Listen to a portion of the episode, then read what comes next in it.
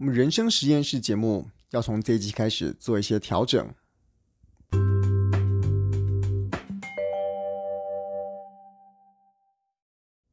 各位人生实验室的朋友，大家好，我是科学 X 博士。我们频道呢，主要是用一些理性逻辑的思维跟想法，协助大家来处理一些在生活上、职场上、感情上，甚至于是亲子关系上面所面临的困难跟障碍。那大家呢，也可以用一种像是在做实验的方法，把我们今天节目中所提到的这些想法呢，带到自己的人生里面，看看能不能帮助大家解决自己在生活上所碰到的问题，同时也能够优化自己的人生。这前面我有说啊，哈，我今天想要把我们的节目再做一些调整。那呃，这个要从哪边说起呢？其实啊，呃。一开始为什么想要做 Podcast？其实说真的哦，我相信可能也有一些朋友跟我是一样，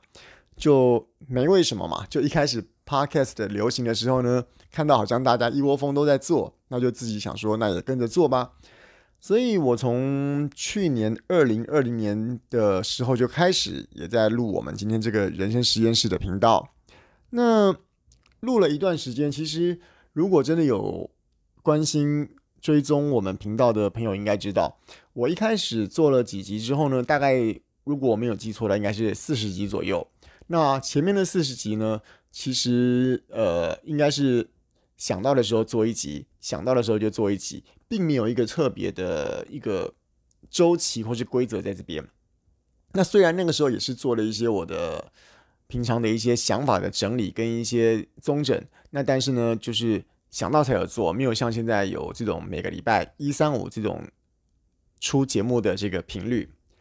那后来做到一段时间之后呢，我就忽然停下来没有做了。可能也是觉得，哎，说实在的，那个时候还没有太多的概念，可能觉得说，哎，有一些朋友可能会固定听我们的节目，所以要跟朋友们交代一下。那个时候就单纯觉得说，哎，好像没有什么时间，没有什么动力，我就直接停下来了。那刚好在今年二零二一年的年初，其实应该从去年年底就开始算了哈。我接触了这个东森综合台的这个《谁与争锋》的节目，这个节目说实在的，它真的真的占据我很多时间哦。除了我原本在太空中心上班的这个时间之外，如果说我今天生活中有一些可以拿来创作的时间的话，比如说我今天写部落格啊，或者是在 Facebook 上面写一些比较长的文章，拍 YouTube 等等的话，它占据了一个蛮长的，我们把脑袋花在创作的这个上面的时间。也就是说，我在思考一些内容的时候，那些能量、那些脑浆都拿来想《谁与争锋》的稿子。所以那段时间里面，我 Podcast 当然就呃有停下来这样子。那可是呢，其实我在录节目的过程中，我还是有很多的心得跟感想。当然，因为那个时候的生活重点都在节目上面，所以我那个时候录的那个时候心得跟感想，我反而是用另外一种像是 YouTube 的方式。我在我的车上呢，装了一个刚好可以固定手机，然后刚好可以自拍的位置。然后呢，我拿着麦克风，直接就在车上开始这个录起。我参与《谁与争锋》节目录影的一些心得跟感想。那同时呢，我录了这么多集之后，我也直接把它转成音档，因为其实我只是在描述一些我的心中的想法，其实那个画面本身也不见得多精彩。那这过程中，我也没有特别去对这个在车子在行进之间所造成的一些背景的杂音做去除，我就是直接把它录下来，然后直接影片就放 YouTube。然后呢，音档就直接放在 Podcast，所以从一开始的这个前面的人生实验室，到中间那个谁与争锋参赛心得这边，算是我节目这个 Podcast 频道的一次很大的转变。那因为那个时候，因为全心全意把我所有上班以外的时间都放在节目上面，所以当然在这个参赛过程中产生的心得，也就源源不断的。跑出来，就像说上节目该穿什么衣服啦，选题目怎么选呐、啊，还有更多更多的是在参赛过程中一些心理的状态。比如说，今天老师会跟我们讲说，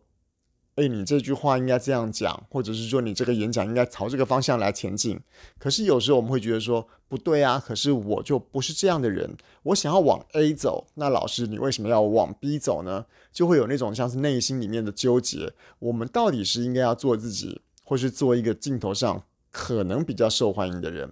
那这种很多在心理上面的纠结，我就录了一百多集的《谁与争锋》的这个心得。那我后来因为比较晚把它决定要放在 Podcast 的上面，所以那个时候我一天就是以一天两集的方式，因为我其实我在 YouTube 已经放了一百多集了，所以我就把它通通转成音档，然后一天两集把它放在 Podcast 上面。那到后来呢，我才开始就就是谁与争锋，随着这个节目进入疫情，然后开始暂停录影，然后我大概所有的想法也大概都。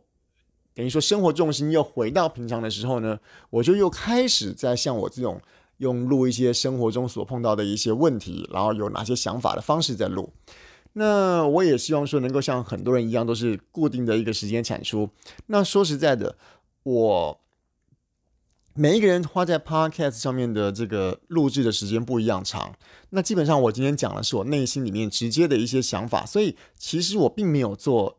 逐字稿。我大概就是把我今天要讲的这个脉络，然后前中后，然后最后要收在什么地方，先大概有个概念之后，我就直接开始录了。所以说，其实录 Podcast 的时间，我觉得说真的，嗯、没有太长，而且我也没有做太多的后置。我的编辑上面可能就直接在这个手机的 App 上面直接编辑了。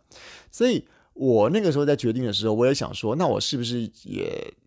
就用像现在的方式，每个礼拜一、三、五。那一个礼拜录三集，我每一集长度又是十分钟左右的话，其实理论上应该不会对自己造成多大的压力。那想着想着想着，我的确啊，录这个 podcast 时间虽然不是很多哦，可是说实在的，如果你硬要说的话，它也是一个会占掉生活中一个固定时间的事情。它有点像是你今天去健身房啦，或者是去学英文、学日文一样，就是需要固定的做。那这个一个礼拜录三集十分钟左右，虽然感觉不是很多，但是你毕竟是要播一个时间出来，尤其是要在这种可能没有受到干扰，然后家里面是安静的。说实在的，要播出一个十分钟左右的安静的时间，也并不是那么容易。那再者啊，刚好在不久前，就越扯越远哦。不过这我说的都是真的哈。不久前，在这个。我在我的自己科学 X 博士的 YouTube 上面，刚好有邀这个受到其他单位的邀请哦，我做了一个这个直播的演讲。那个时候在讲一个主题叫做下班后，因为大家可能觉得说，哎，我下班后好像人生很丰富的样子，所以那个邀请的单位希望说，我直接用下班后的这个主题来作为我演讲的一个主轴。那我开始准备这个主题的时候，我才忽然发现说，哎，对。说实在的，我们今天做很多事情都有它的目的跟理由，而且那个目的跟理由如果想得越清楚的话，它很容易会影响到你今天做这件事情到底是怎么做。就跟我们说上班一样，上班有人是为了钱上班，那如果真的为了钱的话，他可能就是混过去就好。可是为了有人，有些人是为了理想，为了自己想做的事情，所以那个时候花在这个工作上面的力道自然就不一样。那这个时候我就忽然想到。我为什么一年多之前开始想要做 podcast 的节目？说实在的，我的确是真的没有想清楚，但是做了就已经开始做了。那都已经做了一段时间，我又会觉得说好像放弃是有点可惜的。但是，与其说放弃有点可惜，可是换个角度来看，我有时候也会觉得说，那我不知道为什么要继续。我在跟听众朋友们分享我的心情，分享我的想法。没错，这个是喜欢分享，是我的本性，没有错。可是为什么是透过 podcast 的形式？难道只是它因为它比较产出的时间比文字来的快，或者是说今天呃用这种声音跟这种音频的方式跟大家分享比较喜欢，又或者是说呢，我想要同时训练自己这种边讲边想，然后边想又可以边讲的能力。所以想着想着啊，如果我今天如果没有真的真的找到一个我为什么要做 podcast 节目的真正对我科学 X 博士这个人的价值的话，我到底应该是一周做一集，还是一周做三集，还是每天都做一集？这个我就找不到我今天所要的答案了。所以啊，在这边其实，呃，我刚刚说我这个节目说要调整啊，我就是想要跟各位听众朋友们说，我想稍微暂停一下。这个暂停的部分是希望我能够再理出一个真正的脉络，说我到底为什么要做这个节目。分享是一件事情，但是为什么要分享，我可能还没有真正把它想得很清楚。我分享这个的原因是为什么？那再来也有另外一个理由啊，就是之前也跟各位听众朋友们说过，我有在做另外一个事情，就是跟科展有关的研究，呃的这个教学。那我在 YouTube 上面放了很多跟科展有关的影片。那这个系列叫做科展秘籍，那我刚好也同那个秘那个做那件事情对我来讲，它的目标就很清楚，因为我很喜欢做科学研究，我很喜欢在科学研究指导的过程中告诉大家，一个研究很可能在跟科学无关的地方发生问题，产生阻碍，而如果把那些问题给排除掉的话，科学研究会做得更顺利。所以那个时候。在我之前在录科展秘籍的时候，我就很清楚说，对，这就是我的目标了。我就是希望大家能够把真正的功夫都放在科学研究，而不要被那些没有注意到的小事所干扰。所以，关于这个地方的我自己的目标，我已经想得很清楚。所以，在这个部分，我也蛮想要在这个段时间里面，我顺便筹划我另外一个 podcast 的节目。频道就是用这个科展秘籍，我想要再用这种音频的方式，把我今天对科展指导过程中的一些心得跟想法也另外整理起来。那但是我可能不会同时经营两个频道，因为科展秘籍它毕竟是一个比较集中的，它就是科展所要注意到的一些事情，它是一个讲得完的事情，不应该说讲得完，就是说以我所知，它可以整理成可能。十件十件大事，或者是二十件大事等等的，所以这个我现在目前所规划的科展秘籍的 podcast 呢，它不会是一个无穷多集，像我们今天人生实验室一样的一直持续下去的节目，它可能总共就是十集到二十集左右的一个一个频道这样子而已，那可能也不会我们有这种周期性的更新。那我最近接下来可能会花一小时一小段时间，先把那个。科展秘笈的 Podcast 的先稍微几集先做好，那接下来再回来看看我们的人生实验室，我到底是要用一种像现在一样一三五的频率来更新，然后每一次的主题是呃，就是都是我的心得分享，或者是我也像大部分的人的一个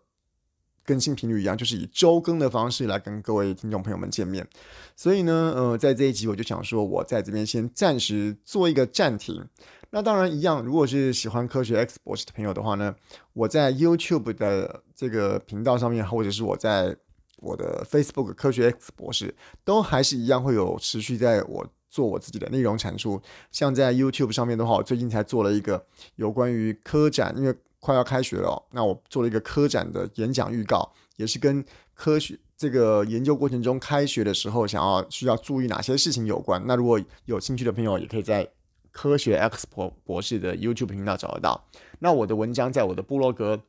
在 Facebook，或者是在我刚刚说的这个呃，就是文章是这两个部分。那影片当然就是 YouTube。所以我还是会持续做我的内容的产出，只是说在这个 Podcast 的部分，我必须要再另外整理出一个头绪来，才能够让这个这个分享变得真正对各位朋友有价值，而对我个人来说也会更有意义。好了，所以今天就这件事情跟大家交代在到这个地方。那希望大家我们也能够很快继续在 Podcast 可以见面。那在这中间呢，说不定你也可以三步五时搜寻一下我们科展秘籍的 Podcast，就会在某一个地方某一天忽然就上线了。好了，那我们今天的节目就差不多到这个地方。那我再跟大家说一次，人生实验室呢，除了是我们这个 podcast 的频道名称之外，哎，其实我说真的，最近蛮常看到用实验室这三个字去命名的很多东西哈。但是人生实验室这五个字是真的独一无二，是我科学 X 博士所写过的一本书。那里面同样是用一些逻辑跟理性的方式，配合一些我所设计的表格的公式。帮大家解决一些人生的各种难题。那有兴趣的朋友呢，欢迎大家把书找来看一看。